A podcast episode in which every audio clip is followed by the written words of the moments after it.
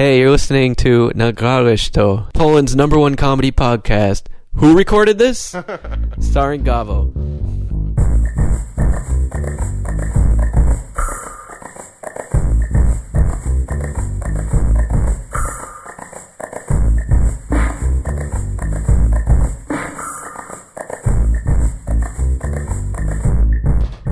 So, so tell me again, where where are you from? Where you? Hi, we're starting the podcast. Yeah, now. let's start. Okay. Da-da-da-da-da. Um, I hi, this is Paul. Uh, they know.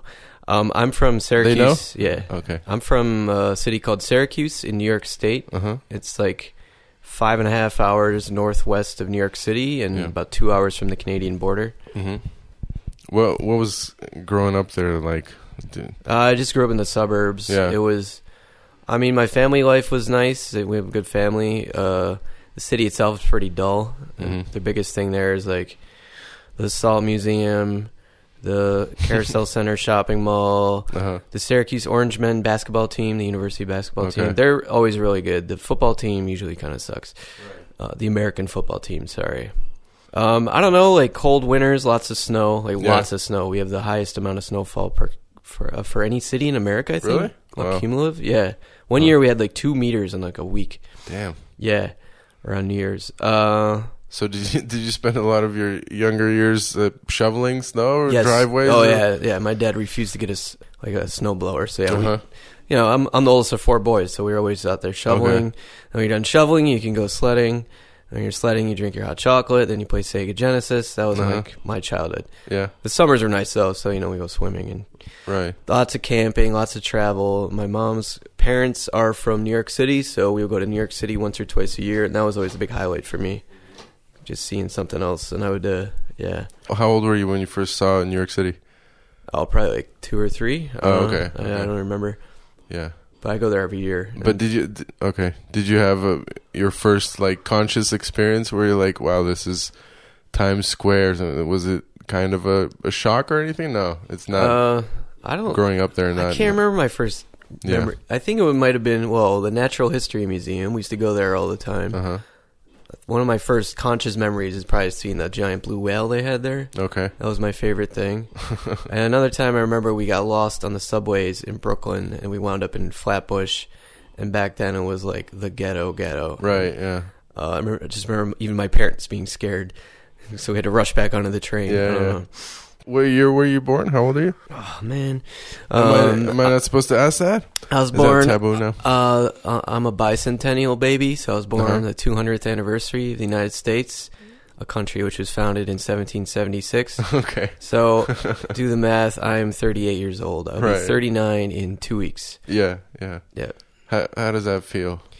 Being around uh, feels weird. yo- like I'm the losers all the time. yeah, I'm the old man of the Berlin comedy scene. That's Yeah. for sure. The two older guys have left, so I'm I'm the oldest guy now that I can think of. Uh, it's weird because most of my friends are in their mid to late 20s. hmm Uh, but we're all the same. Like I guess I just I haven't grown up at all. I don't know. Yeah. Okay. So t- tell me about how how you got into stand up because I'm just I'm that's all I'm always curious what kind of journey that is for people. Where- Yeah. Um. I like mean, from way back. When, when yeah. did you first get start uh, interested in comedy? And Well, when I was little, I can't say this now, but when I was little, I listened to Bill Cosby, and I love Bill Cosby. Bill Cosby's uh, I forget which album. you didn't know back then. the It's dentist bit. That was one of my favorite bits. Uh-huh. No, but I really got into comedy through old time radio. Like Okay. okay. when I was going to bed every night, like when I was like 9, 10, 11 years old, uh, on our local radio station, they would play like radio comedy from like the 30s and 40s, like Jack Benny, Okay. Yeah. George Burns, Yeah. yeah. um, the Great Gildersleeve, all that kind of stuff. So I would just fall asleep listening to that every night. They would do like sketches or dialogues as well, or was it all monologues? No, no, No, no, no, it was like whole the- scenes, right? Jack Jack Benny, that was my favorite show. It was like Yeah, it was like eh, the the the was it the pretext the. Uh, you know the pretense of the show was that Uh-huh. they were they were putting on a show, but it was really about a show about a show. It was like Okay. all right, folks, I'm Jack Benny. Here, let's do the show. But then uh, something would always go wrong. So it was always Uh-huh. like, you know the band leader would show up late because he was sleeping with somebody, or the Right. kid who did the the songs in the middle, like he would be sick, or Mary, his sidekick, she wouldn't show up, or Rochester, his butler, a very racist stereotype character, by the way, Right. um, would mess something up. So it was always like what was happening around the show. So it's kind of like the Larry Sanders Show in a way, Okay. but for radio. Um, that was like that was one of my favorite shows. But I never thought back then, like when I was ten, that I wanted to be a comedian. Mm-hmm. I wanted to be either a cartoonist or a rapper or a graffiti artist. Those are my three. Right. Yeah. Yeah. yeah. I can relate to that. Were Were you drawing a lot or you All the time. Yeah. Yeah. Do you still? constantly. Uh, no, not not really anymore. I mean, I became a graphic designer, and I still do some design work, but I don't draw the way I used to. Right. I mean, my gra- my parents and grandparents always supported us in our draw. Like me and my brothers, we all drew. They would always give us like Mhm. blank books to draw with, and like you know pens. Every time we went to my grandparents' house in New York City, they would make like blank notebooks for us, and we would just That's fill cool. them up. Yeah, and then later, like as I got into graffiti, like in my early teens. We would take these long. We would always take a car ride down to New York City, and we'd always go through the ghetto, the South Bronx, uh, on the highway there, and I would just like redraw all the graffiti I saw on the side of really? the road. Yeah, That's cool. So, so oh, yeah, I was gonna ask, like, did did you have a black friend? How did you get into graffiti back then? It was, it was, but it was like, okay, so you're talking about what mid, uh, early '80s at Late this 80s. point? Okay, late '80s. mid to late eighties. So I guess it's just ever present. Kind um, of. I mean, I had a couple. I lived in the suburbs. Uh, Yeah, I had yeah. a couple black friends, but um, I don't know. I can't remember how I got into hip hop. I think it was like Beastie Boy. No, Run DMC. Yeah. I saw Run DMC on a TV show called Reading Rainbow. Reading Rainbow, uh-huh. which is like this Reading kid show. Rainbow would be kind of an yeah, it'd be cool. premise. Yeah, But it's this show that teaches kids how to read or whatever. yeah, yeah. and then they would always have a guest, and they had re- they had Run DMC on once, and I thought it was the coolest thing ever. So I got a cardboard mat, and I tried to uh, break dance. Uh-huh. Then I remember it being in the same section of the library where I got my breakdance book. like that's how I tried to teach myself breakdancing was from a book. Uh, and I saw a graffiti book there, so I, I took that out a couple Uh-huh. times, and then I just got obsessed with graffiti. And yeah, just rap started coming popular somehow. Beastie Boys, Fresh Prince of Bel Air. Right, I mean, yeah. not the Fresh Prince of Bel Air. DJ Jazzy Jeff and the Fresh Prince. That was the rap group's name. Uh, tell me about the graffiti. Did you get up a lot? Was it? th- Yeah. Can we still find your uh, your throw ups somewhere? Uh, maybe. Maybe. I think a lot of it's been gone over. Uh, yeah. Yeah, um, probably. I, I got arrested for it. You did. Yeah, I'm proud to say I never got arrested doing it. Uh, we had this little gang. There were like four of us, and one of them, one of my friends, got arrested with the paints he used on another job, Oh, wow. and they connected him with that, and then he ratted me out. Motherfucker. Fucking Nick, I tell you. Yeah.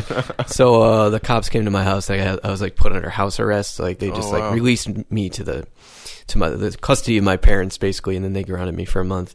But then we had to meet the owner of the shopping mall we tagged, and like he was so mad at us.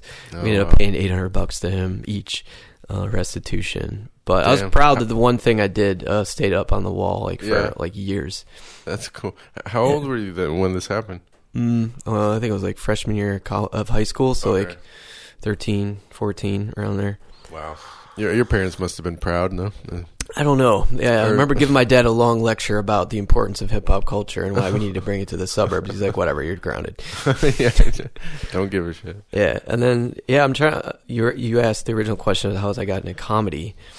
Um, I don't know. I guess flash forward to right around 9/11, post 9/11. Um, it was like either right before 9/11 or right after 9/11. I I was living in Buffalo at the time, and we had cable, and we were watching HBO, and they kept showing uh, this David Cross special. Mhm. It was it was before Shut Up You Fucking Baby. I can't Oh, remember the name of the special. I th- well, the Pride is back. David Cross, the Pride is back. And uh, I just loved it. I don't know. I hadn't seen comedy or listened to even thought about comedy in like a decade. Like the previous comedy I'd listened to was like Denis Leary in like 1992. Okay. No Cure for Cancer. That was the last comedy I ever listened to. And then I saw this David Cross dude. I had no idea who he was. Like I sort of recognized him from TV or whatever.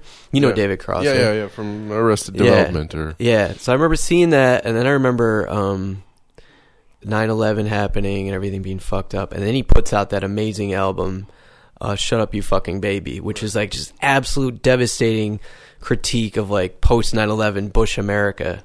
it's true. Yeah. And uh, uh, at the time, I was moving to Colorado, And I just remember I drove from New York to Colorado just listening to that album on repeat. And and that's when I got obsessed with comedy again. Yeah. I would say. Then I started listening to all his stuff and all Patton Oswalt. Then I got into Dane Cook, who I actually like. Like you're not supposed to like Dane Cook, but I, like him I for what he is. You know, Sure. Yeah. he's not the smartest dude, but I think in terms of like delivery and just Uh-huh. just silliness and the way he uses his voice and his body, he's very interesting. Yeah. He's good at what he's what he does. Obviously. Yeah.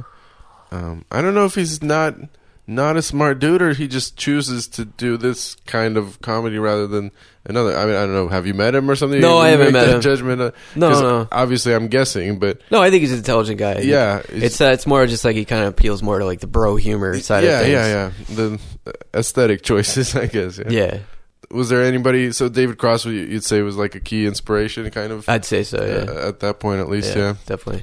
That's yeah, interesting choice. I don't I don't think he's he's a, a guy that's ever kind of named as top stand up comedian. He's done a lot of interesting stuff, right? But he's Yeah. people don't really uh, uh, claim him that much. But he he has a very uh, he just writes like his, it's obviously his own shit. Yeah, Yeah, I feel like he doesn't really care Yeah. Well, then I retro. received. Yeah. Then I retroactively discovered uh, Mr. Show with Bob and Dave. And yeah, I, still haven't seen more than a couple episodes. It's- I need to. it's pretty amazing. Um, I mean, like, yeah, he's one of those like maybe unsung heroes of the of Yeah. the American comedy world. In that he does sketch and stand up, and there's not many that can do both. And yeah, I mean, his second, the next album after the um, uh, "Shut Up You Fucking Baby," uh, I can't remember. I don't can't remember, the, the, name title. of it. I don't think. Yeah, I the listened Pride to that is one. back or something. Okay.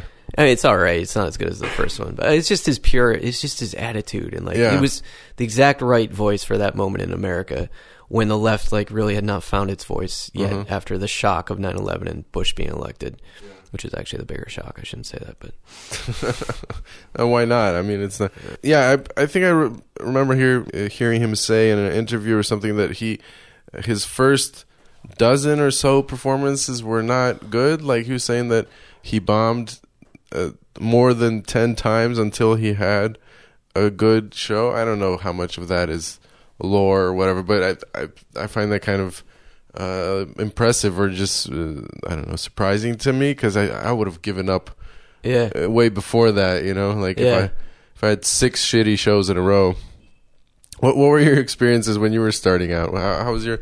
Where did you Uh, first get, get on stage? Uh, it was 2006. Um, I was in Colorado. I had just been dumped. I was supposed to move to Austin, Texas, with this girl, and at the last minute, she's like, "Maybe you should stay there." So Oh, wow. I was pissed, and uh, I just started. There was this open mic down the street from me in, in Boulder at the Red Fish Brewery, Uh-huh. and I went to a couple open mics, and I'm like, "These guys suck. I can do this." All right. so I, you know, That old sentiment. I would uh I'd, I'd go in my basement. I had a basement at the time. It was awesome. I had a band with my brother then too. And I would just start I'd grab a beer and I'd just start ranting about whatever I was like passionate about and just write it down and then I did my first two sets I think were good. I think I have them both on tape somewhere. Um I think they were pretty good.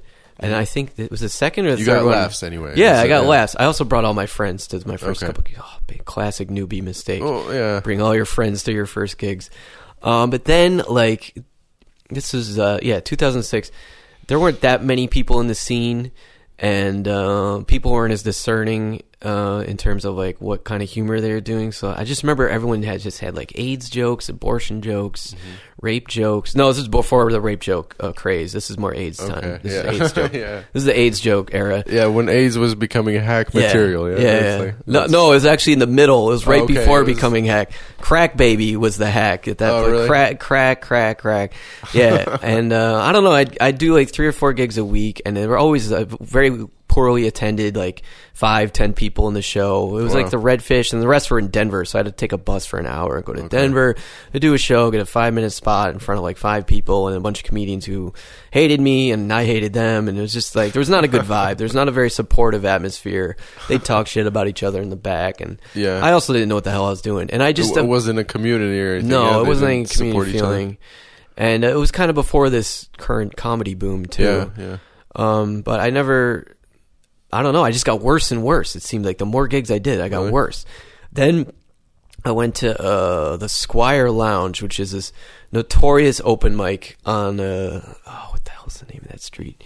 Can't remember the name of the street, but Colfax. It's the notor- notorious street in Denver, and it's this disgusting dive bar. And these Okay. these guys, they've been running a show there forever. The Squire Lounge. It's it has a reputation, and I think well deserved of being the meanest open mic in America Jesus. because not only the crowd hates you and heckles you and is shitty Uh-huh. to you, but the the hosts are. They talk shit about you like before and after you get on stage. Wow. And I just ate shit there. But I remember Ben Kronberg was there, and he was like becoming the star. He had just been voted like funniest man in Denver, and this is right before he moved to New York. Do you know who Uh-huh. he is, Ben Kronberg? I don't think so. No. You'll you'll know who he is very soon. He's, Yeah. he's like one of the leading alternative comedians in, in the Uh, New York scene right now. It's possible. I've I've seen him even, but I, I don't. Yeah, I don't he has recognize a the name. he has a beard and glasses, and he always has a little notebook on stage with him. oh, okay. Yeah, Yeah. yeah. I've seen some stuff from him. Yeah, yeah. Very deadpan, very very funny stuff. He actually Right. came to Berlin last year. Um, yeah, I remember seeing him just fucking smash it, and I was I was shit. And I think I actually requested a joke from him in the bathroom before he went on stage because I had Uh-huh. known his stuff. He doesn't remember this, but yeah. Uh, but after that show, I was like, "Oh fuck this," and I quit. So I, I did. I tried stand up for six weeks, and I quit. Yeah. Yep. Then I got into I- improv, and I did improv, and I liked that better back then. So how long before you got back into stand up? Or not until you moved to Berlin? Not till I moved to Berlin, Germany, Okay. capital of stand up, um, yeah, yeah. capital of laughs. So I guess that was uh, late 2008. Yeah, I was in Berlin. I was doing uh, improv there with the Laugh Olympics, which is now comedy sports. And uh, my friends had this poetry night, and I wrote some weird poems. And the only ones I got any response from were the ones that were funny. So I was like, oh, maybe I could do that stand up thing again. And then some of the guys in the improv troupe, they wanted to do stand up too. So we started our own night. So in 2009, we started our first night in the Berlin, modern Berlin alternative English stand up scene. Uh, it was called Comedy and Sin. I started with my friend Ray. And that's where everything started. That's where everything began for me as a comedian. 2009. Uh huh. So uh, you studied uh, graphic design, you said? Yep. Apart from comedy, what were you doing bef- before? What uh, just all kinds of regular jobs, or did you work in your field? Or I don't know. I worked for this Buddhist organization in, in Colorado when I was there as a graphic designer. And then I moved to Berlin and got a series of freelance jobs for different startups. okay, They all failed. And then I worked for two years for a virtual world thing, like uh-huh. kind of like a German ripoff of Second Life, basically. okay, Yeah. And I was just about to quit and move to Manchester uh, because I want to do English comedy there. And then they fired me. And under German law, if you get fired after working a, f- a place full time, you get paid like a year's worth of salary, like while Really? you look for a new job. Yeah. years worth. Well, seventy percent. Okay, it's uh, yeah, it's yeah. called Arbeitslosengeld Eins, and I qualified for that. So mm-hmm. That kind of funded my comedy career for a while. Yeah, yeah. I shouldn't say that on the air, but fuck you, Germany. I have some fucking Germans from uh, bureaucrats show up at my door wanting evidence. Yeah. yeah. So you moved to Berlin in 2009? Is that or, or No, I moved there that? Yeah. uh, end of two thousand seven. okay. Yeah, September thousand seven. How did you get from? Because the last place you lived before was New York or, Uh, or Boulder, Colorado. Colorado. Yeah, Boulder. Yeah, How did you get from all the way from Boulder to to Berlin? that's a crazy story, man. I, I was dating this girl at the time. We were living together in a There's house. always a girl involved. There's always a isn't there? girl. Fuck. We were living in a house together. We had a business together. It was intense. Wow. Okay. just around each other 24 7 like arguing about business like we sort of broke up but we were still together it was just all confusing and that lasted about six seven months and then um there's this one night i remember we had this huge argument because we had to pay the rent the next day and we didn't make any money that month with our business. Mm-hmm. we were blaming each other society i don't remember what happened. And then we went to bed and then we heard all this banging upstairs and we go up there and the girls upstairs these three hippies are living up there and they're like fire! So basically they had a dinner party uh, which they didn't invite us to by the way. And they had these plastic like candelabra things that were mounted Yeah. to the wall. And they got stoned they got stoned and forgot to put out the candles and the flame went down the candelabra onto the wooden wall and just burned the whole house. Wow. so the whole top of the house was destroyed. I mean everyone, there were six of us living there, there. We all got out in time but the whole top was destroyed. There, were, there was a piano up there. The keys got melted together.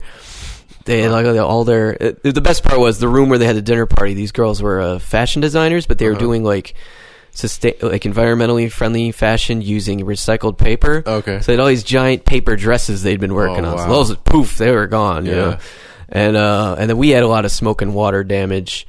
There were like eight fire trucks there, like forty firemen. It was nuts. Jesus. So then the the next month or two, like we were trying to figure out what to do. We were trying to figure out if we wanted to keep the business going. It was like a design company. Yeah. We mostly did like WordPress customization and branding for people. Okay. Um, we were trying to figure out if we wanted to keep the company together or work virtually. Then we were like, oh, let's go traveling. So we were trying to plan this European trip together. We were going to do this whole thing where we'd go to like obscure Eastern European countries and try to rebrand them or something. I, was- I can't remember. It was like the Remarkabillions tour or something. We wanted to Uh-huh. make people. You had a whole concept, yeah. yeah, yeah. We were very inspired by like uh, Seth Godin and the Purple Cow and all that Uh-huh. stuff. And uh, all and and then we read the book uh, The Four Hour Work Week by Timothy Ferriss. Okay. And he tells it's all about how you create your own online business that basically runs itself, so you only have to work four hours a week.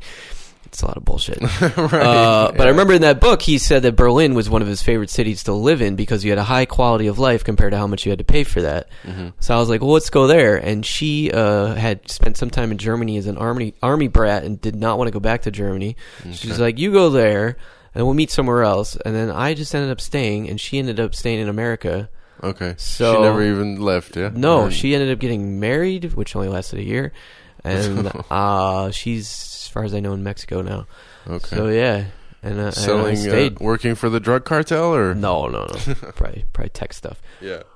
Oh, I still talk to her, but yeah, I just, I just, I, uh, I was done with America. I was done. You know, I was still in the middle of the Bush years, and I was just yeah. sick of the positivity of Boulder, Colorado. It's this very new age, wannabe progressive Buddhist place, Right, yeah. And it's a lot of upper middle class white people talking about how conscious and aware they are. Meanwhile, Mexican immigrants are doing all their laundry and all their cooking, and Yeah, yeah. you know, it's just it's it's uh, new age. It's like spirituality minus politics. That's what it is. Okay. And I just got sick of it. Like, and no one would talk about politics or economics or any of this stuff. And I moved to Berlin, and uh, it was immediately this is what I wanted. You know, it was dark, it was gray, it was flat. No one was smiling. Everyone looked like shit. No one was healthy. They were just smoking and drinking all the time. Yeah. You know, You, you like that? Like Yes. you like the contrast of Oh, yeah, after people not- Boulder and like the whole tech startup entrepreneur scene of Boulder, and just like, oh, we gotta do yoga and then work on our startup and our blog and meditate. And blah, blah, blah. I got so I sick think of that. I think South Park get a, some inspiration from from there. Yeah, I mean definitely from yeah, they Col- went. They went Colorado, to, right? They went yeah. to university in, Yeah. in Boulder, Okay. okay. and there's there's actually references to Boulder yeah. in South Park. Like there's a Kilkenny Road Uh huh. right outside of Oh, Boulder. there is. And a chef chef's son chef is a real guy Uh-huh. daddy bruce is his name he's a i think he's dead now but he was he ran his barbecue in denver Oh, wow. and his son i guess sonny bruce i don't know he runs the barbecue joint in um in boulder so you see him he, he looks like a big chef like Uh-huh. Yeah. he's really Yeah. uh it's interesting yeah so when i moved to berlin i'm like yes this is the exact opposite. This is exactly what i want. But when you when you came there, you didn't have a job or anything. Yeah, you had to kind of start from scratch, or? Yeah i sold my car so i had a, a couple thousand in the bank. Oh, okay, um yeah. So first three months yeah, i just partied basically. Yeah. i tried to. And then you're like, oh shit, I got to the Yeah, was an American in Berlin. I don't know how it is for the rest of the Schengen, but in a, in Berlin you get three months uh, tourist visa as an American, so you don't have to do anything. You just you just have to have a passport, basically. Sorry, man. I'm, I'm gonna go get some water. You want some water as well? Uh, no, I'm okay with the coffee, thanks. While Gavel is away, I'll I'll describe where I'm sitting right now. I'm in a uh, very old Soviet uh, housing project type building, overlooking uh, the Warsaw TV area. And then to our right is Mordor, apparently, and there's just this constant banging and hammering, which sounds like the orcs from Lord of the Rings. Um, and they're banging away. They're refurbishing this building. Apparently, we have buildings just like this in Berlin. They're called Plattenbau or Neubau. And the farther out in East Berlin you live, the more neo-Nazi-ish it gets, which is weird because most of those guys are Russians, and I don't think Russians are friends with Germans, but apparently they are. And there's also Vietnamese people everywhere, and that's called Marzahn. That's where I used to go to German school, and this area reminds me of that. I'm just talking to myself. Yeah. All right, sorry. So where where were we? Bur- This you're is just like what the fuck, man. He's always got some neighbor making noise. He's got to yell at, you know. WTF, with Marc Maron.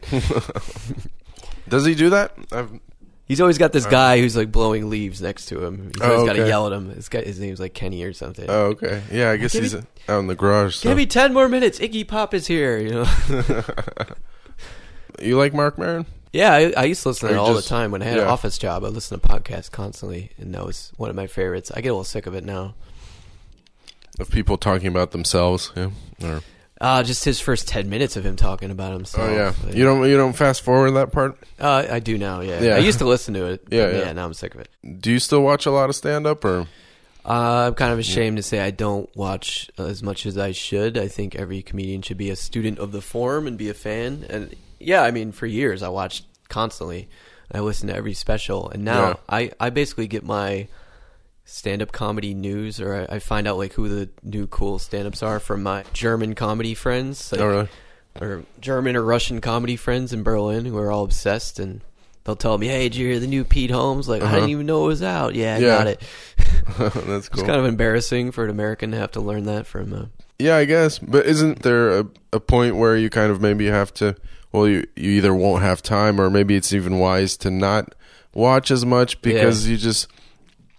I feel like if I watch too much comedy, it's also too easy for me to accidentally steal a joke or just like yeah, I don't know when I when I watch a good special, I'm kind of thinking in that co- comic's voice. I feel like no, for yeah, the next couple hours sometimes, yeah, and. Uh, yeah, it's true. I mean, you, you want to know what's going on, right? But I really Yeah. don't need to maybe see like the new Aziz Ansari special or something. Yeah, and you don't need to see that. yeah, there's no reason to see that. That's that's what I'm saying. Yeah. I don't know. I there, I got to I hit this point where I just could not stand listening to American stand up anymore. It just bored the shit out of me. Yeah. Okay.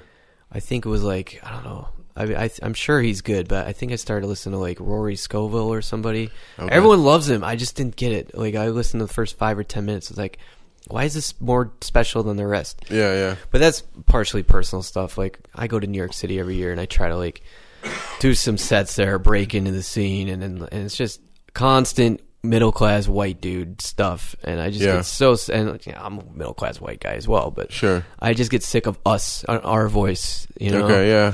And when I see more and more middle class white guys talking about, nah, nah, nah, I just I don't care. I just don't care. Yeah. Especially because my favorite comedians are some of my friends in Berlin. Like one of my favorite comedians is my friend Carmen, who's a from Lebanon. She's a she grew up as a Catholic Lebanese, Arabic and French speaker. Yeah. She performs in English. It's her fourth language. She also speaks German, and her perspective on the world is just very fascinating to me Right. like she was actually in Paris during the attacks, uh, just hanging out with her French friends, and she was the one that had to calm everyone down because she's used to bombings and terrorist attacks and stuff growing up in Beirut. That's So she was like the voice of reason in Paris during that time. Damn. And like you know, I don't get that perspective from fucking From most white guys from yeah Syracuse No, who's that other guy? I can't stand. I'm sorry, I just don't. I want to like. his come on, let's yeah, let the hate pour. Let's do this. I, it's, I, I haven't even Like- committed brain cells to remembering his name. yeah, Yeah, it doesn't matter. but somebody that's kind of big now, or Kurt Braunohler, is that his name? oh yeah, yeah, yeah. I, I- I draw blonde guy in glasses. Yeah, I can't stand that guy. I'm- I don't, I don't know. Yeah, there's a. I like uh, Lee Camp. I'm. It's weird that he works for Russian TV, but Lee Camp is a very political, Uh-huh. like very radical left wing um, comedian. Yeah, I He's like thirty something. Mm-hmm. his uh, George Carlin's daughter introduces him on his second album as the heir to her father's legacy. Seriously? Yeah, Lee Camp is is dope. Yeah, well, everyone likes Stewart Lee now. I like Stewart Lee. Oh yeah, yeah, me too. Yeah, Yeah, but I can't listen to every comedy album by every white middle class American co- comedian Yeah. that comes out now. I just can't keep up, and I don't care. Sure. I'd rather listen to stuff about politics or stuff in German or just like audiobooks. Like last week, I spent the whole week listening to H.P. Lovecraft in German. Oh, just really? like practice my German. How, how is your German? It's all right. It's not as good as it should be. Yeah. You, you don't really need it when you're in Berlin. Not yeah? It's really. like, That's yeah. the problem. And like, Yeah, I even have a German girlfriend, and we we mostly talk in English because her English is basically perfect. So, Sure. Um, but the German scene is getting better now. Like for a long time, Germans were embarrassed of their comedy scene, Mhm. uh, mostly because of a guy named Mario Barth, who was like an even worse. Like imagine Dane Cook with no brains and more Uh-huh. hair gel. Okay. and slightly racist, Yeah. maybe. More like Carlos Mencia. yeah, in, in that in that No, but not that style. Yeah. Yeah. Uh, but imagine if Carlos Mencia filled out the Olympiastadion, that big stadium Okay. that Hitler built. Um, yeah, that's Yeah. That's uh, that's That's a, a nice framing of it. You know that Yeah. stadium that Hitler built. that's Mario Barth, and he's the most famous comedian in Germany, and everyone I know hates his guts. Wow. I don't know how he has a fan base. So so a lot of uh, would be comedians in Germany in German scene either become like slam poets and you can do funny slam poetry and, and Mm. Right. do re- really well, or they become cabaretists, Yeah. which is where you talk about very serious topics and like every five minutes there's a laugh, Oh, okay. but they don't go down the middle with stand up. So since we've had this scene, this English scene in Berlin since 2008 9 a bunch of like bilingual comedians have come up through our scene gotten inspired so they've created their own shows in the german scene so now there's this emerging german uh, alternative stand-up scene in, in like bars and cafes the way we do it and not at the the theaters and the old school places So you guys kind of mix. You'll have nights where you have people performing in German and in English, or actually my friend Not- carmen produces a show called comedy auf deutsch uh huh. which is exactly that it's half german half Right. english and it's one of the most popular shows in berlin and it takes place in like a squat Oh, okay. for yeah. for uh, uh um just for donations sure. and like it's like stand when I say standing room only, it's mostly just standing. Like Uh-huh. there's like three benches and like everyone else has to stand. Oh, really? Like a hundred people in like a bar like maybe twice the size of your living room and yeah, it's one of the best shows in in, in the city. That's cool. And and Yeah. that works, yeah. Because I always Yes. thought, I always thought standing room stand up is is not a good idea. That people. Uh, Well, it's just it's Just- such it's such a good show that it Yeah, works, I guess. okay. And also she has a VoKü, a Volksküche, like free Uh-huh. food before it. Oh, so okay. yeah. It's a nice night. that's cool. And the drinks are Is- cheap.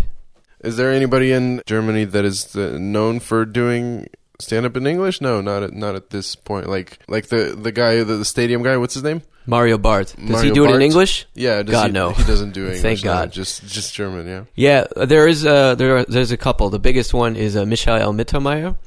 He's like the second most famous German comedian. Okay. He's from Bavaria. He's a great Bavarian accent, and uh, he has busted through in uh, London. He's done Fringe Festival, Edinburgh Fringe, Okay. and stuff.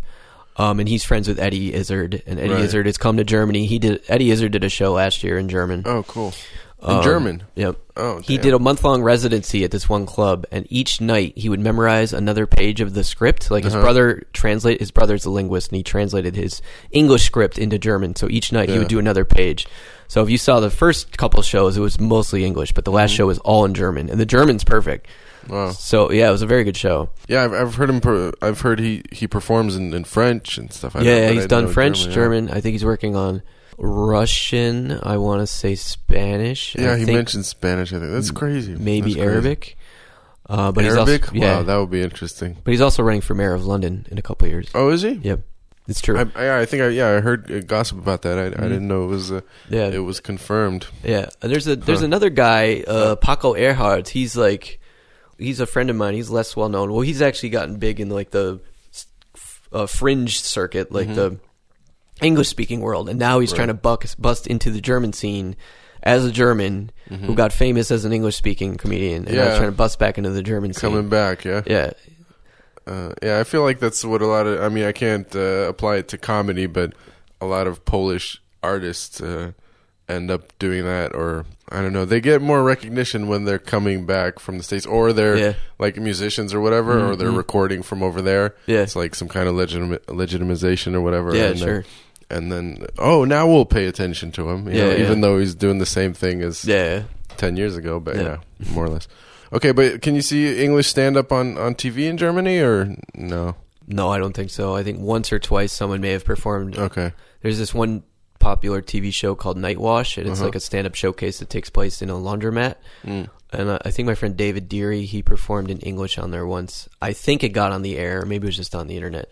But yeah, they're not they're not letting English on Yeah. TV really. okay but but german stand up is is present yeah it's yeah, not, yeah, and there's several f- well-known younger comedians now who perform in both languages, Mm-hmm. who sort of came out of our scene, like Johnny Armstrong, Vincent Pfäfflin, and my friend Stefan Danziger, uh-huh and they've all they all perform in both languages. that's interesting so so you're saying that uh, you're responsible for nursing all these talents coming out of Um, it. our scene, yeah, Yeah, yeah. Uh, uh, partially. Sure. Yeah, I mean, there's other, you know, there's an English scene in Cologne and in Dusseldorf, and uh, Mhm.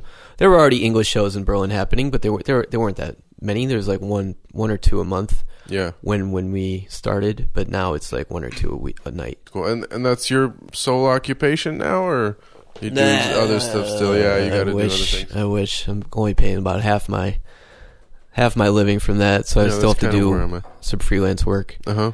Um, lately, I, for this summer, I was working for like a, an Amazon supplier. Oh yeah. doing just like graphic art stuff or like boxes, like packaging stuff. Like it's pretty low. Yeah. I'm trying, yeah, but I I'm, mean, I guess it's it might be better than packing the boxes themselves, but I don't know. I was packing the boxes. Oh, okay. I was packing the Oh, I'm boxes. sorry. We would get I thought- shipments of stuff from China and take the labels off, and then put German labels on them, and then send them to Amazon. Oh, okay. I was doing that. Damn. that was pretty embarrassing, man. Uh, so what else? Stripping, uh, Yeah, prostitution? No, no, I did. none of that. I I did strip once, or I did like. You I- got paid for it, or no, I didn't get paid. voluntarily. I I, per, I performed. No, this friend of mine got married, and they hired me as the this the entertainment for Oh, their, really? their hen party. So I came out as like the sexy tennis instructor, and I sang to Bon Jovi, "You Give Love a Bad Name," Damn. and I got down to like my string. Tonga uh, G string thing, and then I was like, I had tennis balls like in my crotch. And I was throwing them at people. yeah, but I didn't have my That's- glasses on, so to this day, I still meet people that were at that party that I didn't know were there. They're Yeah. like, hey, I saw you strip at their thing. Like, you were there? Oh shit, I didn't know that, mom.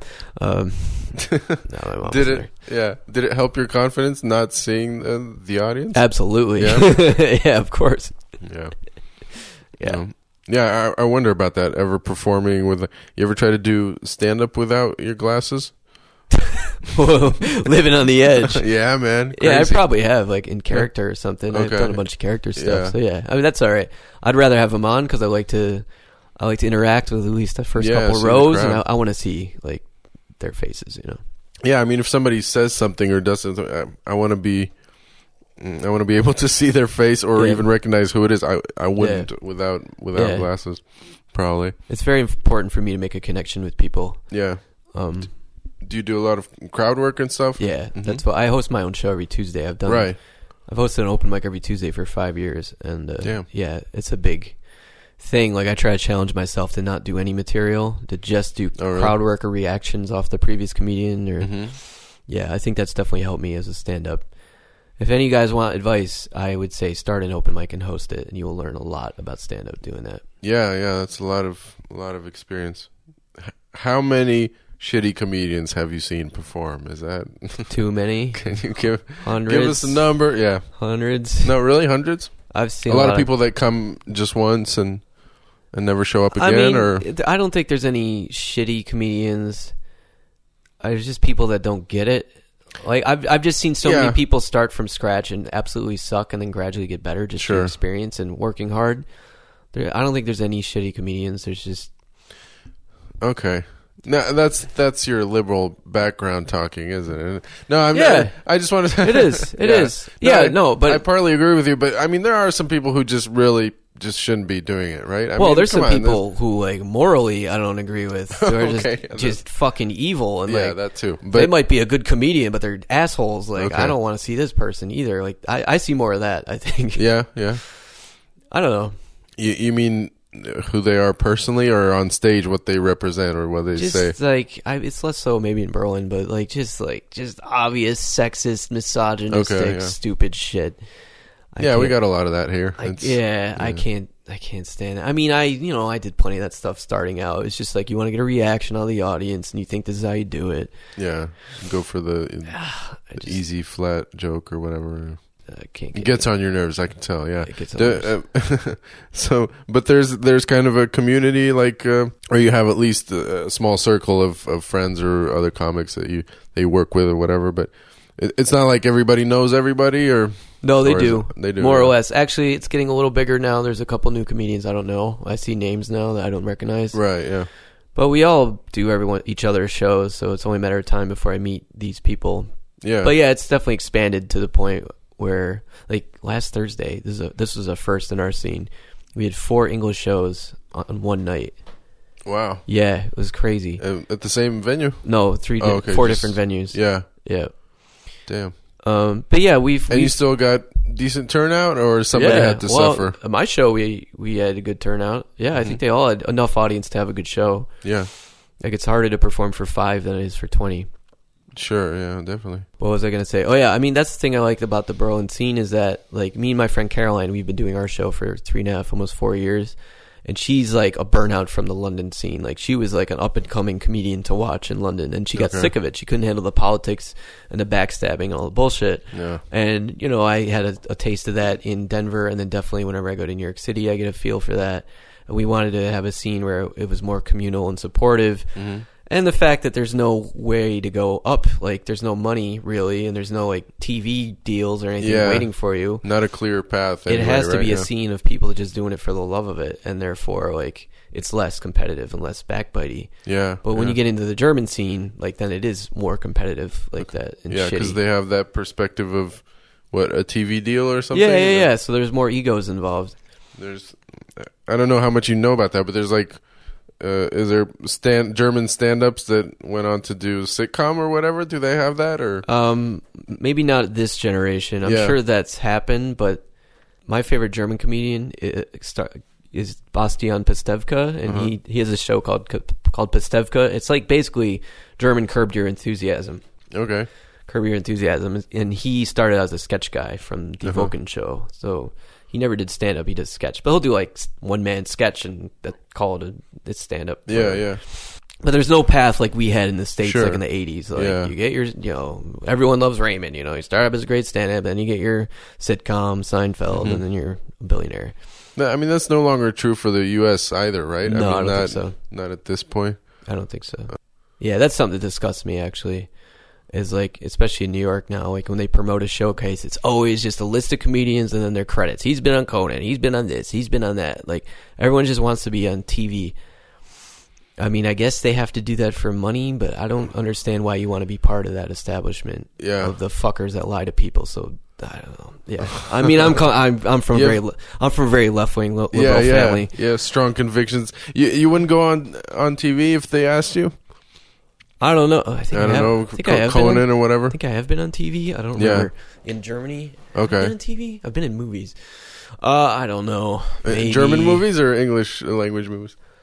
Um, German movies. Okay. Just one or two. Just short spots. Yeah. I I don't know, man. If I could use it in a way where I would get money that I could devote towards causes I believed in, Mhm. I guess if I could use it as a platform, I would. Yeah. But if I got censored, uh, like this guy Jamie Kilstein, he's even more to the left than Lee Camp. Like I think he was on Conan or something. He got censored either there or on Letterman. I can't remember. Completely, or they just cut his. Material? Yeah, there was this whole bit about war or something, and Uh-huh. they took it out. I don't know. He's just, and then and then they cut to commercial, and it's like fucking GE or someone Yeah. else that makes weapons or something like that, course. or some Well, I oil mean, it's- company that's it's destroying the NBC, planet. right? Or, or no, or not at this point, but if we're talking about NBC, that that's basically GE, right? So It's or at all- least it it's used all, to be. It's all the same mafia. Yeah. I don't, whatever. doesn't matter, I don't draw distinctions. right? Yeah, yeah. And I just don't know why people want to be part of that establishment. I like live comedy. This is my point. I like Sure. live comedy. I like being there, people in my face, in a basement, dirty floor, fucking shit falling off the ceiling, just weird ass like drunks from like. I got this friend. He's from Syria. He's in the front row heckling every every show. Like you know, I got this friend from you know Russia who does comedy. Like, I Mm-hmm. just like crazy mutants that come through the Berlin scene. That's what I like, and and Yeah. live and just hanging out and having a good time. That's what matters. I, I mean, I guess as far as American talk shows or whatever, people do that because they they're hoping it'll lead to something. Yeah, they, they want the exposure, and they can put maybe on their poster. I was on on Conan, but I think even at this No, point, it's not even that big a deal anymore. Like, I mean, yeah, it's a big deal for a comedian to be up Yeah, there, yeah. but he's not going to get anything out of it, and especially not money. I think. Yeah, it's your. Fu- it's like It's people go back to performing in basements. Yeah. I mean, Yeah, I don't know. It's, It's, like, like, your what? I was gonna say it's like feudalism. Oh, okay. Like having those credits is like having the stamp of approval of your like your lord of your manor who says that you can go to the next manor or something. I don't know. yeah, I know. You know, maybe people still think like you know Johnny Carson days or whatever. It's like okay, you were on the Tonight Show. It's that means yeah, you're recognized in the business or whatever as being a professional or something. I think comedians need to find other ways. We Yeah. we all artists need to find better ways of supporting ourselves than having to suck dick, suck corporate dick. We need Yeah. to find ways to support each other. Yeah, we need to Yeah. u- basically need a global union of artists to tell these assholes to fuck off. All right, let's yeah, let's all right. Give me a piece of paper. Let's write a manifesto. We'll start right I'll here. write manifestos, man. Yeah. I write manifestos all day. I, I can't even say the word. All right, write manifestos all day. Yeah, re- a different one every day. Nobody Yeah. knows what the fuck's going on.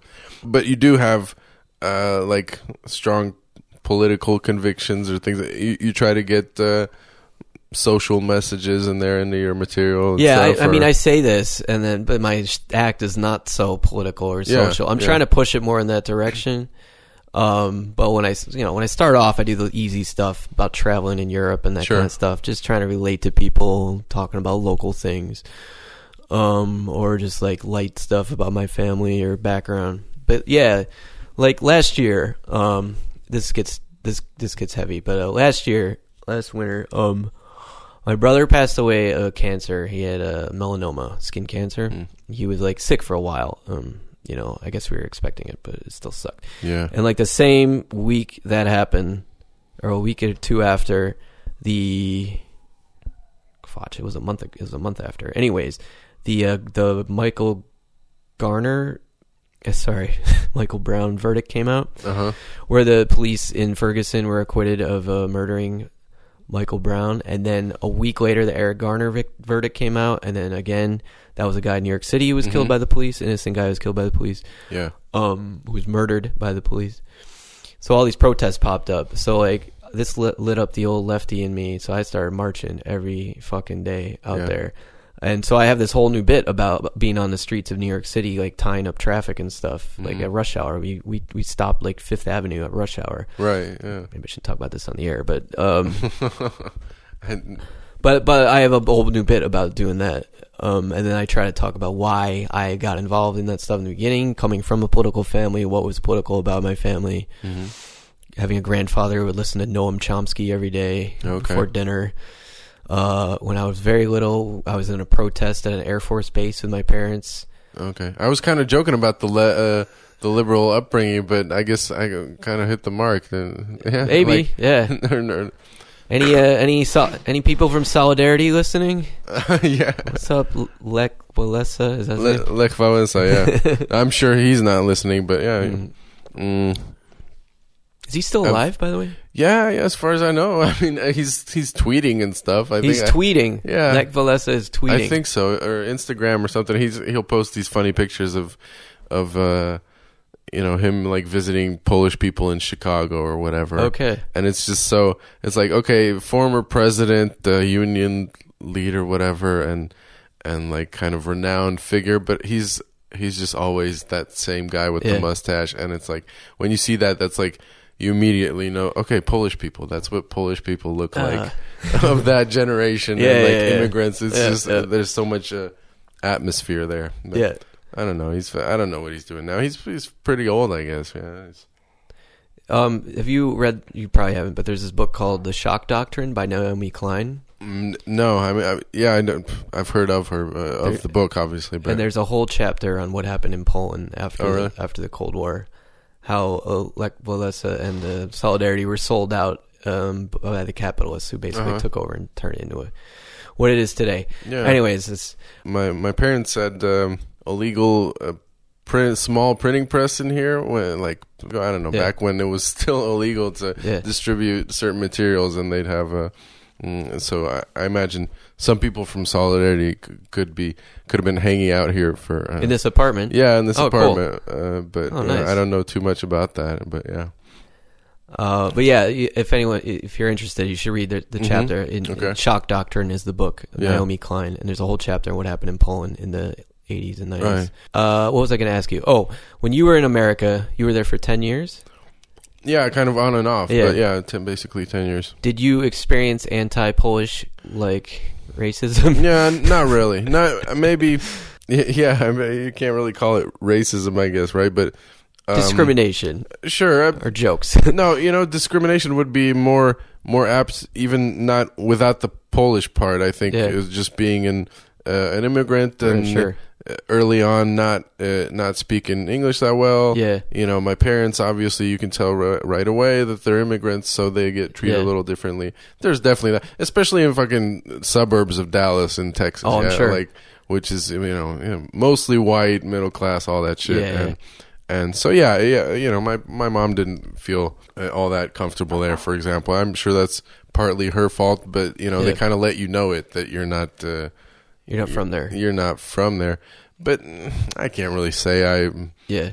Mm, it was just traumatic for me at first Yeah. when uh, not mostly just not speaking English and being Yeah. there as a kid, and all this stuff changing. But I, I no, I I didn't learn about Polish jokes until a while later. We we were in Chicago for a minute for like a few months, but mm, the I don't think they have that stereotype as Yeah. much as I- much I- in Texas or or Seattle even more.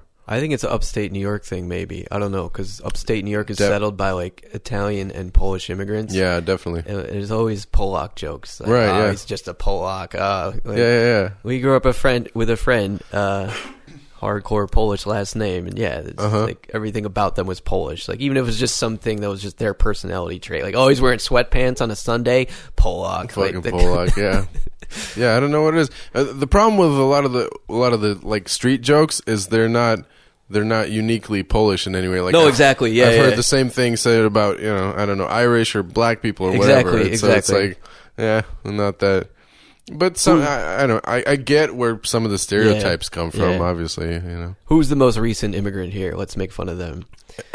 But but then like the stereotypes of Polish people are way worse in uh, Germany. Actually, Really? yeah, they're like bike thieves. That's like the big joke in Berlin. Yeah, thieves and car thieves and bike Yeah, thieves. Yeah. yeah, yeah. hmm But every Polish person I've met is really nice. I actually dated a Polish girl last year. yeah. Yeah, she was great. Um, yeah, I mean, most of the ones that make it to Germany like seem pretty intelligent. Or I mean, I know a lot of like university students. Uh huh. Yeah, sure. I mean, yeah, I'm sure there's a lot of laborers there, or you Yeah, know, also. people maybe some people taking advantage of the system or whatever. But mm, each place you go is probably different. I, I'm sure there's a huge population uh, in New York, but especially Chicago. Like that's a whole Yeah, other yeah, yeah. story, yeah, because you have generations of Right. Polish people there, and and I I could easily make fun of. Polish immigrants who have stayed there, you know, it's like uh they're totally different. Oh, to of me, course, 'cause yeah. they're Americanized. They still have certain uh, Polish traits, but they're totally American, and they Yeah. it's this weird melding of of cultures. Yeah. know. Uh, what's uh, what's your fa- oh this is what people ask in the U.S. always. Oh, yeah. It's like what's your family? Where's your oh, family that's so important. Yeah. Yeah, we have to give ourselves additional identity because we're all white and we need some kind of feeling of multi- all- multiculturalism. Well, because we all my my family's half German and Irish and uh, right. Yeah, we need that identity because Yeah. otherwise, where are you from? Uh, a sea of parking lots and shopping malls. Yeah. Like, yeah. Yeah, my town's unique because we have a Starbucks next to a Wendy's next to a Burger King instead of a Starbucks next to a Wendy's next to a McDonald's. It's very different in my town. Yeah, yeah. Um, my mom's side of the family, it's kind of mysterious, actually. I mean, all her grandparents are from Germanish areas, like I think Luxembourg, Austria. Some are from.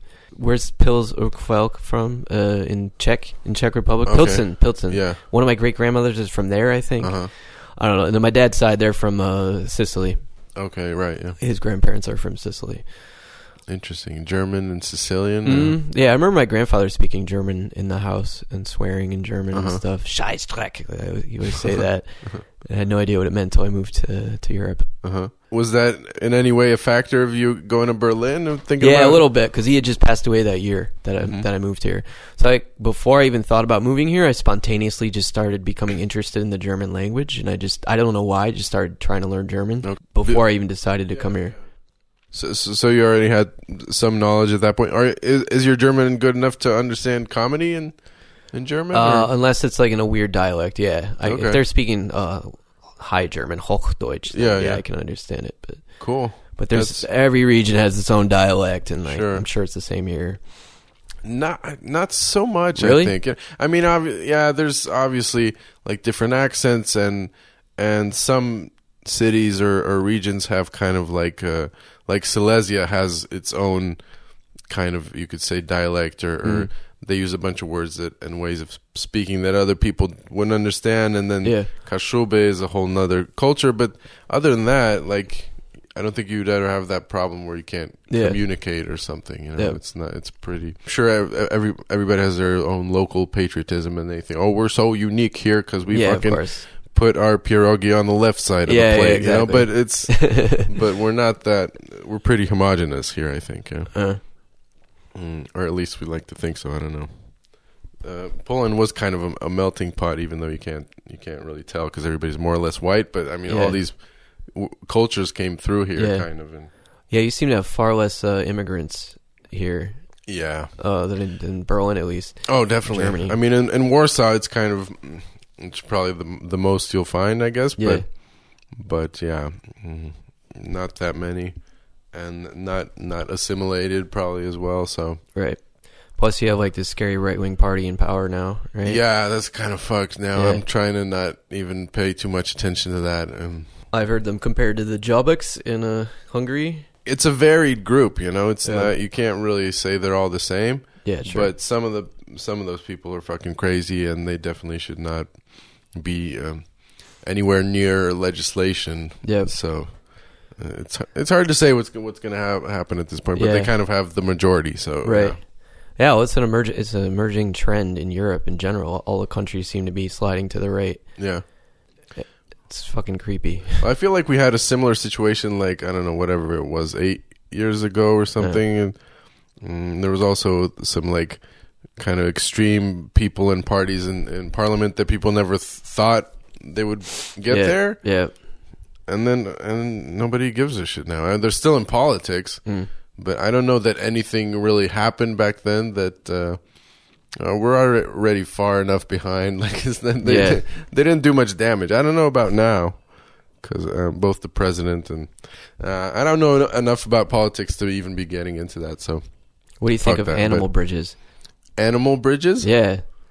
You got that new highway that connects Berlin to Warsaw, and you have Oh. animal bridges. You have these wide bridges Oh, where okay, like deer yeah. can go over the Places, highway. uh, yeah. I I don't know. I guess Pro that's- animal bridge. I think they're awesome. I never saw one before. I thought they were so I, cool. I just heard about it a little while ago. I think it's interesting. I don't know.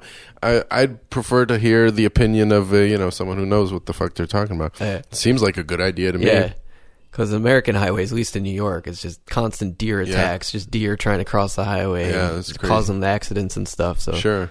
Well, how do they know to use the bridge? It's I don't know. what- They're like super wide, and like the fences sort of lead them to them. And yeah. I don't know if they have like deer snacks on top of the bridge. I don't. I don't know what deers deers deer eat. yeah. Do you have uh, like wild boars here? Yeah, yeah. Do they attack people? No, I don't think so. Okay. Very re- seldom, I would guess. There, Okay. there might not be enough of them or anything for to have enough confidence to you know just be Yeah. mugging people on the street. um, but yeah, not not in the middle of the city either. You kind of have to go to Yeah. to at least a smaller forest or Okay. We sometimes there's wild boar attacks. In yeah Germany. in Germany, Yeah. in Berlin. Uh, no, not in Berlin, but outside. Okay, The Val- the Grunewald, I think, the forest right outside, Right. right, near where uh, they decided to have the Holocaust. Uh, there's been boar attacks. I think yeah, I was in uh, Slovakia over the summer, in the mountains, sort of in the middle, Mhm. and uh, I was sleeping in a tent every night on a field, and wild boar would come down from the mountains every night and like snort around like the grass looking for Yeah. maggots.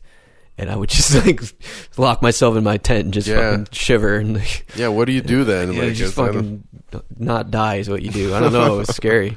Yeah, I mean, my my mom lives in an apartment building which is close to a more or less uh, what do you call it, man planted, man created forest. Man think. planted. I like that. It's not an actual uh, collocation that exists, but you know, next to a small forest. Which Right, is, right. I mean, it's like it's kind of a city forest. Like people Yeah. go go to ride bikes and jog there and Mm. everything, but it's deep enough where there's animals there, and you Mm. could definitely find a boar. But I've never heard.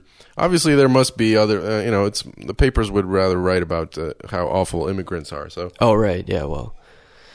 the boars are not a big problem at this case. Yeah.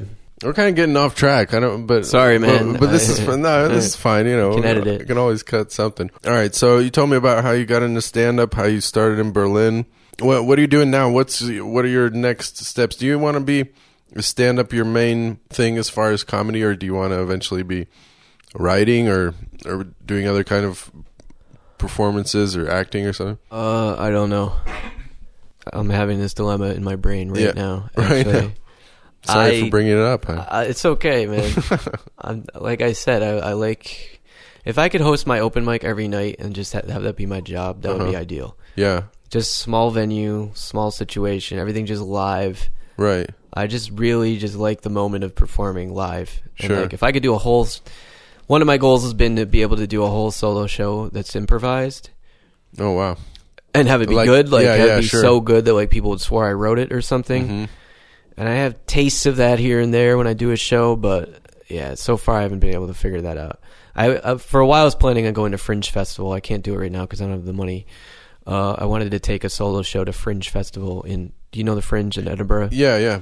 I've been there three times, but just as part of a group show. Uh huh. I would like to do a solo show there, and either something that's more in this political vein or something that's completely improvised. Uh-huh. But I don't know how to do that. There's a handful of comedians who do completely improvised solo stuff, including my friend John Robertson, who was just in Uh-huh. Berlin. He lives in London.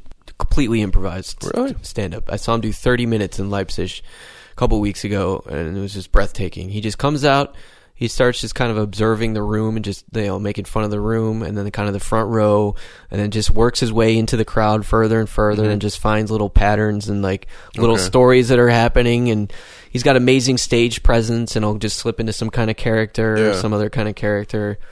I don't know how he did it, man. He's he's a genius, and I I lean towards that. I want to be able to do that. But Sure. It's more all more or less based around the the crowd and the place and that he doesn't do uh, topical or what a material or anything like that. Oh, he he actually okay. I saw him do it twice. So I think I he slips into a couple things that you could see are kind of maybe written or topical, but it's just in this seamless flow yeah, of just yeah. improv no, in the moment. I'm sure it's it's impressive when when you see it live. Yeah. But I'm just w- wondering because this is interesting. Like I've talked to because I, I know some comedians that are, stand up comics that are uh, do improv as well or do one guy that does mostly improv. And and and he does really well with stand up, but he's not even that into it, which is kind of, Yeah. always kind of funny. He's like he he comes and he kills, and he's like, Yeah.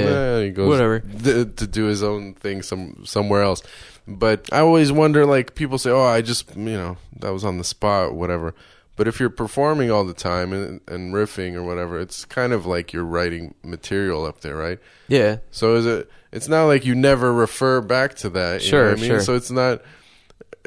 I'm what I, I guess what I'm trying to say is at a certain point, how much of that is actually improvised and and how much is you just calling back on what you've you know done before or whatever. Do you know what I mean? uh, I don't know. I've I've just I've found that I have what I call ghost jokes, which are like jokes that I always I repeatedly do in the moment, Yeah. but I never wrote down or I never planned. Right. Right. They're never a thing that's in my set list going into a show, but they just happen over and over again. I'll, uh, it'd be great if I could get to a situation where that'd be my entire show. They they say, do you like Patrice O'Neal? yeah. Yeah. I, I mean, I haven't seen that much of Yeah. his stuff, but sure. They say like he never wrote anything down. I don't know if this is true or not. That's what I heard. I guess. Yeah. then he would just go out there and just start talking, and that would be his show. Yeah. But I never saw him like I never saw him like three nights in a row or something where I could tell if he. sure. Yeah. Yeah. Well, no, I'm I'm pretty sure he has. I mean, he recorded specials and stuff. So Yeah. I'm I'm imagining he has to have bits like you could sit hear the him even in recordings hear Yeah. him say the almost the exact same Yeah, thing, right? He just, but yeah, but maybe he just didn't use pen and paper that much. yeah, It's- it's- well, I mean, keep in mind he started at what like age fifteen or something. yeah. All the greats have started at fifteen. Like, what the fuck are we doing? How old Yeah, are you? I don't know. Yeah, I'm 32, so you just started, Oh yeah, five years ago. Yeah, I started around thirty, right? And I'm like, what? And like, I just I see how how much better I've gotten Mhm. since I started, where I can get on stage, uh, and just feel confident and know that something funny will happen. I'm not gonna bomb really. Knock on is this wood?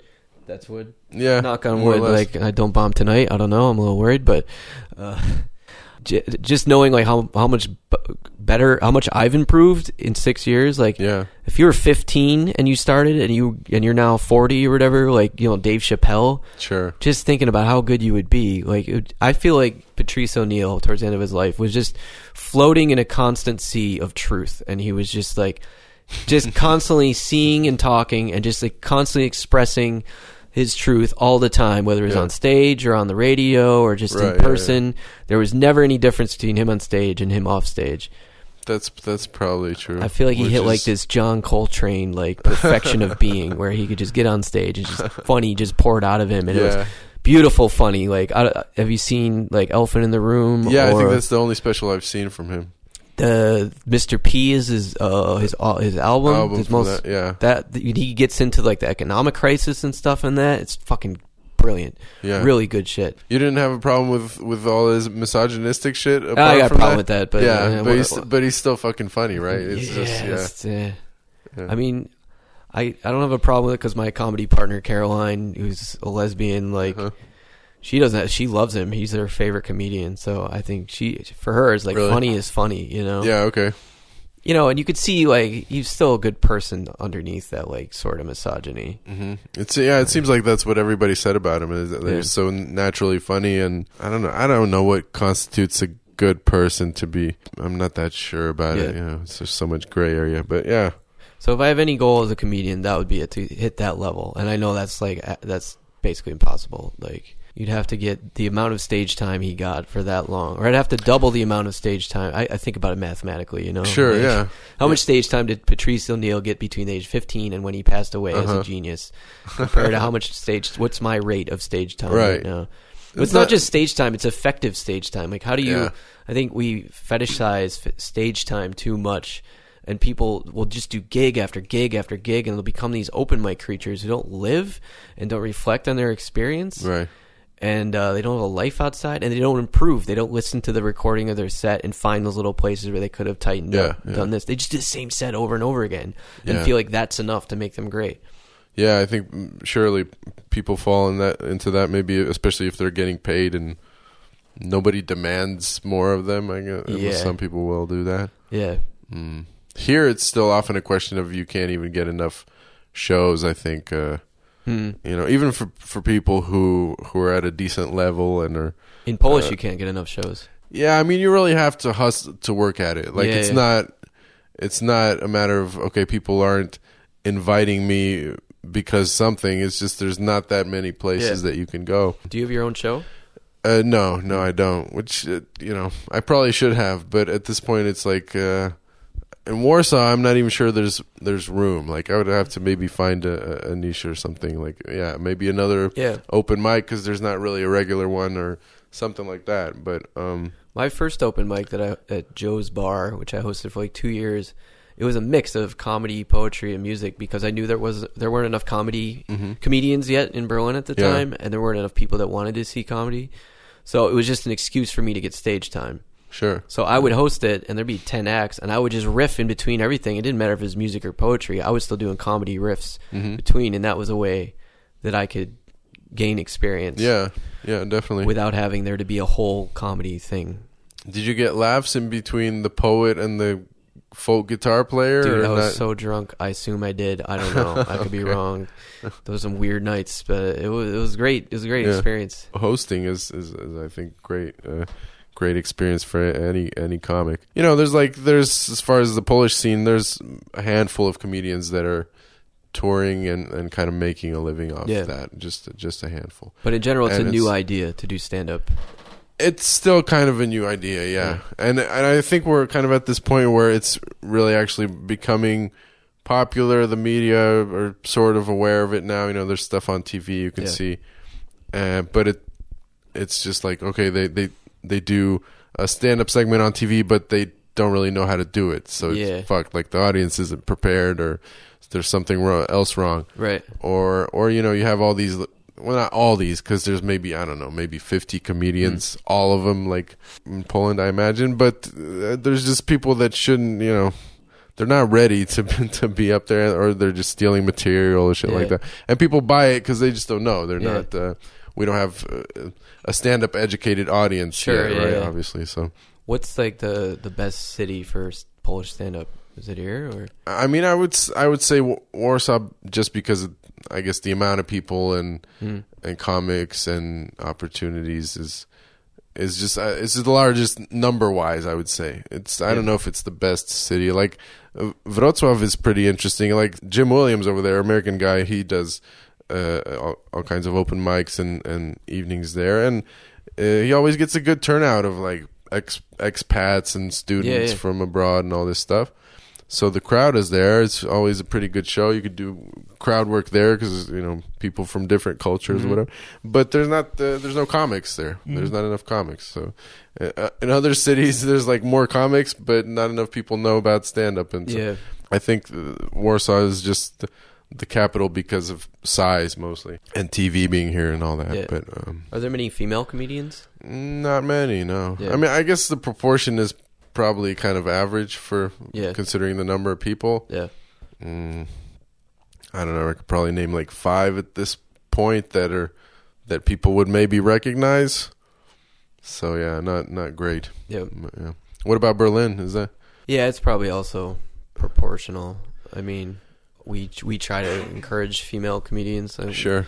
My open mic every Tuesday, you know, it's like eight, nine performers, and usually like two of them will be women. Okay. And then, yeah, my comedy partner Caroline is one of the funniest people I know. She's one of the best. she- Yeah. Most people say she's the best comedian in Berlin. Okay. Um. Uh, What's her last name? Clifford, Okay. Caroline Clifford.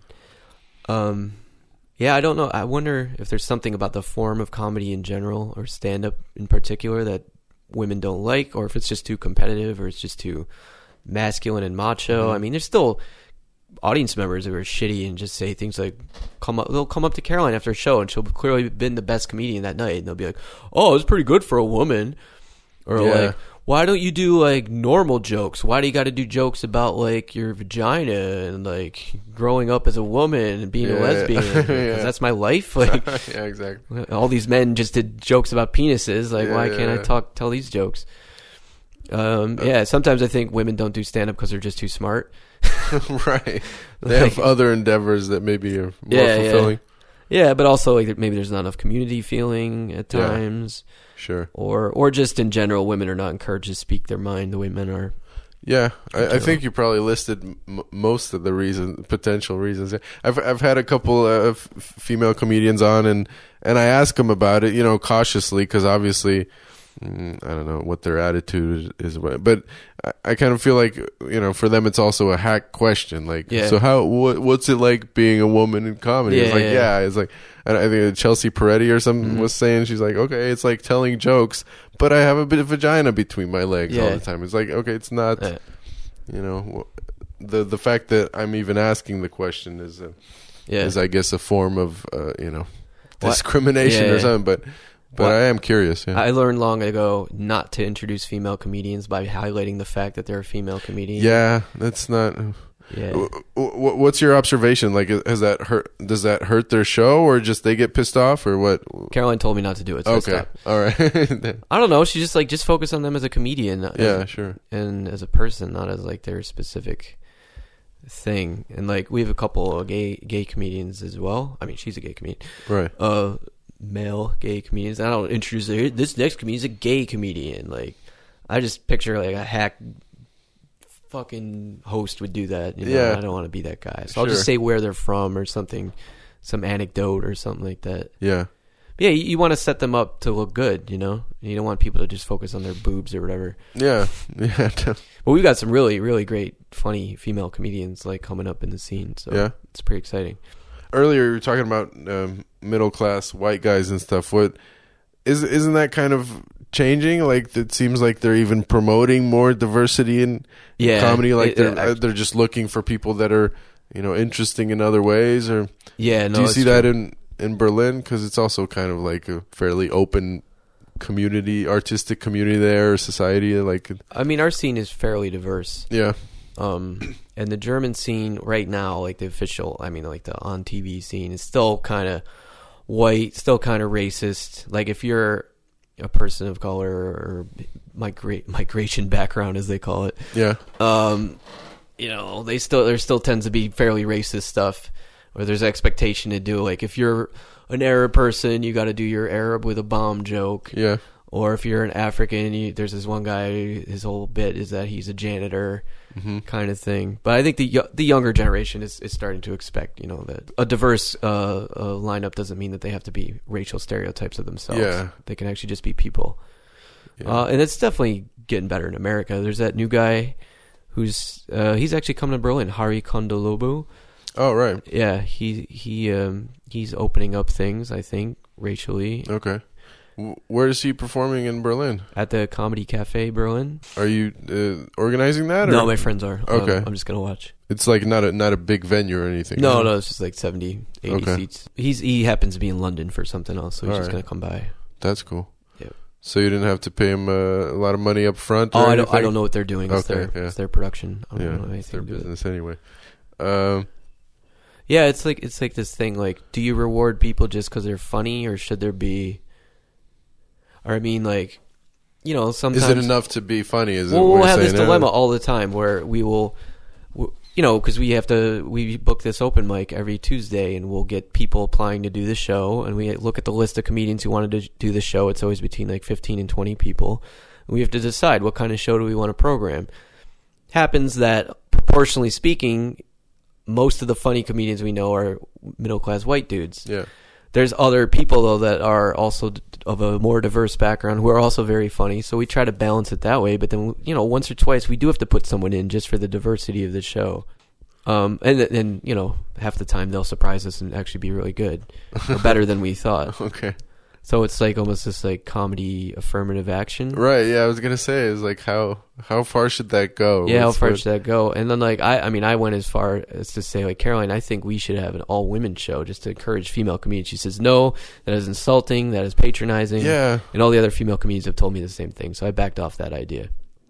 Right. Yeah. Because you, you just mentioned earlier, like you you know, not to introduce a woman comedian Yeah. as as Yeah, as female being her defining Yeah. characteristic. But some uh, female comedians will have uh, women's or like in Seattle, there's a, a women's only yeah, open mic or something, Yeah, or like a friendly for stuff like that. So uh, not not everybody finds it insulting. I guess you know some people are. I guess for a man to put it on, I I don't know. I just. I'm just not touching that topic. Okay, anymore. yeah, sure. We just try to influence things in a more subtle way. Just- yeah, yeah, yeah. That makes sense. So, but okay, so out of I don't know what a couple dozen comedians, how how many women performing at this point? Or I guess most of them are like open micers, yeah. So you wouldn't. uh, Yeah. Well, there's this woman, uh, Tamika Campbell. She performs in English and German. She's been on TV a bunch. She's actually making a living from it as a German comedian. She's from the states. She's African American from Sure. Brook- from Brooklyn. Um, yeah, she's great. She's really funny. How many Americans do you know there in Berlin? Too many, Too many. a lot. A There's lot. Yeah. More American friends than you had in. Uh, I don't know. In America? Yeah. No, no, no, no. No, I've got a lot of Scottish friends. Yeah. Canadian friends, German friends, plenty of German friends. Yeah, hmm it's pretty. Are they are they all artists or they for various reasons like I don't know IT workers or something like that they're not Yeah, there's there's a bunch of IT workers. there's no a common defining trait that they have translators, Yeah. kindergarten teachers. Okay. Uh, one works for Daimler uh, as an engineer. Mhm. Uh, just various okay backgrounds. and what, what about the audiences you have is uh, is it mostly young people students and stuff or do Yeah, mostly. Yeah. Well, there Berlin's like the hipster capital of Europe now, so it's a lot of like young creative types, yeah and uh, especially in our neighborhood where we do the show of Uh-huh. Neukölln. okay Uh, yeah, like Erasmus students or more of your older expats with real jobs. right Um, and then just Germans too. I mean, there's a lot of young Germans speak great English, and sure they come and check it out. A lot of get a lot of just local Berliners. yeah but still not many people over 30 or 40 yeah or like I'm almost forty, bro. Yeah, okay. Um, yeah, but I'm not, asking about the audience yeah, though, not so I much. get the not yeah. so much. We The- host one the show. early adopters yeah yeah, we host one show at the English Theater Berlin, and that tends to draw an older audience, so Yeah. we'll get more uh-huh. older people there. So you kind of have to tone down the dirty stuff a little bit. Yeah. So what I don't know. What are your your observations from developing like a, a, comedy, a pioneering comedy scene in a sense, or like what what advice could you know, give us, maybe you know, Well, any strong I reflections that come from that? Well, I, my experiences of starting a pioneering English language comedy scene Yeah. in a foreign, in a non-English Yeah, speaking country, example. so it's a little bit different. But oh, sure, but yeah, um, so I have opinions on that specifically. But in terms of starting a comedy scene, I mean, just like in the beginning, it just becomes all about stage time and community, and just trying to put up as many shows as possible with good enough audiences that people can actually get gain confidence. Mm-hmm. Like if you got more open mics than audience, and you just have a situation where it's five fucking people in the audience or just comedians in the audience, that's terrible. Like Yeah. that that hurts. Um, I don't know. Just find the small bars and restaurants and cafes. Like, is there like a hipster district of Warsaw or? There's kind of a problem with that because A Bohemian area? Actually, Mokotów might be th- this area and kind of north might be Yeah. considered that in a way, but uh, we don't really have like much of club or uh, districts or anything like that. Yeah. Places where there's only cafes or whatever. No, not yeah, so much. we're we're very spoiled in Berlin for that. Yeah. Is the thing. It's all kind of spread out here. Yeah. Uh. Yeah, I mean I mean we started with that show Comedy and Sin. We were doing it monthly.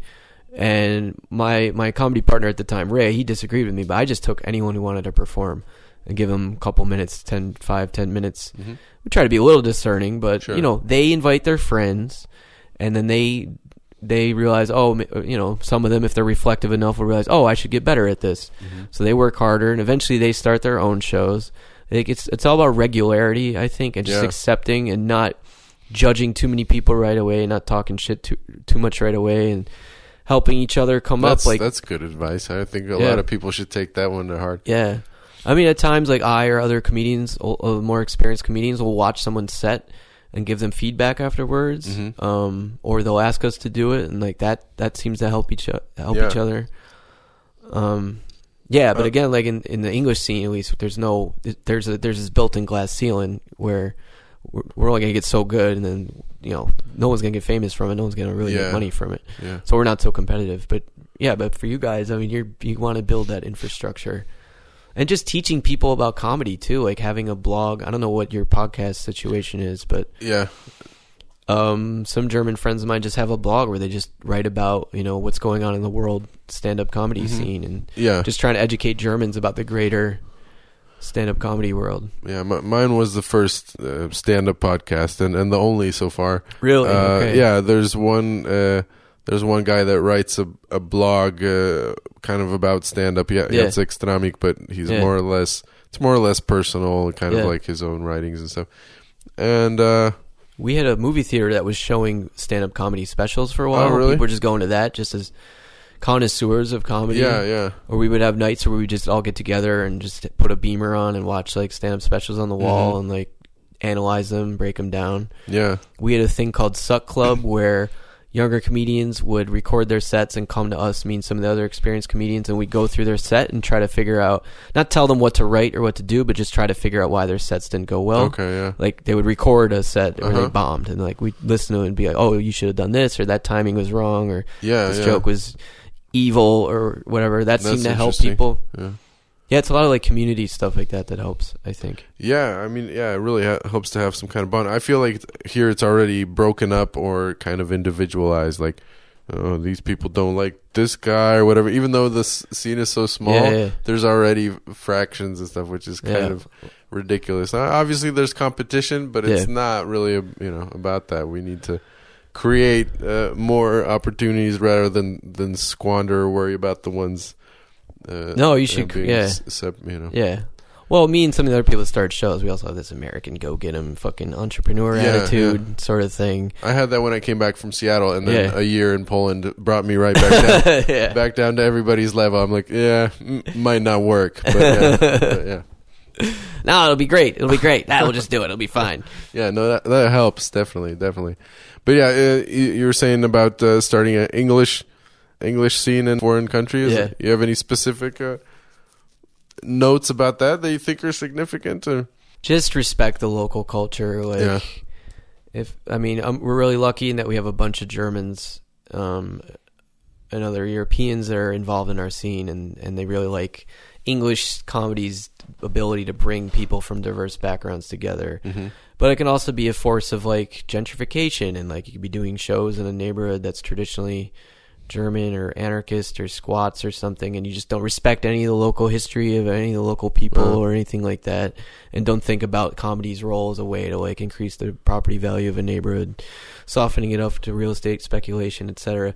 Uh, so really, comedy has that kind of influence. All in- arts do, or, or yeah, or any kind of. All the arts do. art initiative in in Berlin. Yeah, no, in anywhere like the creative, us artists and creatives, we can, you know, if we're not paying attention, we can just be used and then thrown out. Yeah, no, So- that's true. I just I was just wondering if comedy has that uh, draw or impact enough to change a neighborhood the way. you No, know- not directly, Yeah. but you know, it becomes part of a Sure. a culture. Uh, Yeah. You know, th- then there's another cafe and there's another bar. I mean, I mean, there's various Yeah. things. There's also techno parties Of happening, course. Art galleries. You know, yoga. Cl- I mean, it's, Yeah, yeah. but in general, there's like this this a movement in the world to like uh, redevelop the city um, and make it less working class and make it more of a playground for the middle class and the rich. And you, I don't know, just I've felt like I've been part of that that movement, and it's made me kind of uncomfortable, and especially as an old left wing person. Uh huh. Um, so, but I've been right in the middle of doing that in Berlin, so I have to acknowledge that I'm as part of the Sure. part of the problem as as anyone else because I wanted to get laid um, and and do good comedy. Yeah, I Yeah. don't know. But yeah, the last year has been has been tough because of what's happening in America with the racial shit, and then my brother passing away. So that's why right now I'm not quite sure where I want to go yet with all this all this stuff. But I'm happy to be in Warsaw. Thanks for having me, guys. right on, man. Uh, yeah, I'm not gonna say anything about your show because this will probably air in a uh, in a month. a Paul, month it was now. amazing. Oh my god. Yeah. Good job. Oh man, that joke that joke about the uh, you know waxing your ass that killed. Yeah. Oh, I got to do that bit. no, I don't. As No, wax. I have yeah, I have, I have a stupid joke about waxing my ass. That's the first thing that came to mind. Did you actually do it? Did you wax your ass? No, no, okay. You're right. I yeah, maybe it'll work better if I actually do it. And You have to do it now. Speak from experience. That's true. Yeah, no, it's it's it's about the potential of it and discussing it with the with your partner as, Mhm. as like part of a relationship bit. Oh, okay. But yeah, There's waxing, then there's the next level, which is bleaching. right. I don't. Yeah, I don't know how far I want to go go there, but maybe It's- you got to try different things in life. Well, why not? Cuba. yeah, I wish I could speak Polish so I could actually watch some of your shows here. Uh, yeah. I mean, you could listen to Jim Williams. I guess. Uh, Have Okay. you have you heard of him? No, no, because he's only. Pro- I, Uh, I think I heard about him. He's yeah. only been in Wroc- Wrocław. well, no, he's. I mean, he's only popular in in Wrocław and in Poland. uh, Okay, point. he's But- from the states though. Yeah, yeah, from Okay. the U.S. and but he's been living in in Wrocław for uh, Yeah. 10, 11 years. He's Okay. a wife and kids there. Yeah, it's uh, there's a lot of guys like that in Europe. Like there's Yeah. a guy, um, Joe Egan, in the, he's from Canada. He Uh-huh. lives in Sweden. He's got a wife and kid, uh, ex-wife and kid, Right. and he does he produces comedy around there. Uh-huh. Then I know there's a guy in Budapest who's been doing comedy there for like a decade or more. And there's a there's a woman in Rome that's been doing it there for a while. Uh-huh. Like there's these little pockets of like I mean, it's yeah, it's interesting. It's a different way of kind of breaking in. I think, yeah, because Yeah. if you're if you're stuck in New York or something, and I imagine it can be really discouraging. Like, yeah yeah that's the other thing. I like, mean I, I thought about going there as Yeah. well. Yeah, but I'm just I'm not. I don't know if I'm cut out for that city. Even like I'm Yeah. not, I don't not know. that I, excited about the thought. I love Berlin more than I love the idea of working my ass off to break through the American or British comedy scene. Yeah, So I was just like, I'll just make my own comedy scene. yeah, sure. Yeah, and that's more fun. yeah. It has been more fun, I think. But then I go to New York, no one knows knows who the fuck I am. Like, don't you know? I got this really popular open mic in Neukölln in Berlin. Yeah, yeah. We are not Camus, don't you guys? No, we have no idea who you are. Get off stage, asshole. Yeah. Stop telling us jokes about Germany. Yeah. yeah, I know. It's like, yeah, we were do- doing this, this small tour with like the group I'm with, and because there's like nine or nine of us on the tour, we could fill rooms of you know several hundred people. Oh wow. And yeah, it was it was generally a success. But then you know I'm going solo some in some town, and it's like, okay, we could barely fill Yeah. fifty or seventy. And Yeah, it's like yeah. uh, back to okay, this Yeah. brings me back down to earth real quick. It's It's gonna take a while, man. You're- of it's a- course, It's yeah. a new scene. Yeah. Uh, all right. Thank you, Paul Salamone. Was uh, Thanks. How do I say your full name? Uh, you can try. Let me try. Gavo. Gavo. Gavo Feliga. Gavo Feli- Fe- Feliga. Feliga. Yeah. Is that Polish? Your last name? Yeah. Yeah. It's Okay. not. Yeah. It's not. Tip, it's not Polish joke Polish, but it's, Okay. it's Polish. Yeah. I, th- I think. I mean, originally it might have been from elsewhere. I don't. Okay. Okay. I don't know the whole lineage, Okay. but yeah. Chris co- told me to call you Gaywell. yeah, there's there's jokes about that, and not even I wrote them. Like somebody was, but they, funny enough, they never actually called me that in the U.S. I got all kinds of. Uh, Or no, maybe they did. Did you like Okay. come up with an American-ish name too, or did you just no, eh. no, I refused to No, like. that's good actually. I don't know why, but yeah, I when I was younger, I probably would have done it. It would have been easier. Now I refuse to change my name. I, but when I was in Seattle more recently, it's still hard. I still try to think of ways to explain Yeah, to people how. Because if somebody knows a couple languages, maybe it's not hard to grasp. But when you Yeah. tell somebody, okay, the W is pronounced like a like a V. It's like Yeah. a Latin V. Okay, and then the E is a short E, and then there's a L with a dash through it. Sounds like the American W. Once you get, they're like, what? No, fuck that. They, uh, you know, so- I'm so not it's, oh, it's- trying. It's, almost like G A V O, dude. It's like Gavo. Yeah, okay, I can understand that. That's where usually where I draw the line. Oh, okay. Know. Okay. All right. Thanks. All right, thank you.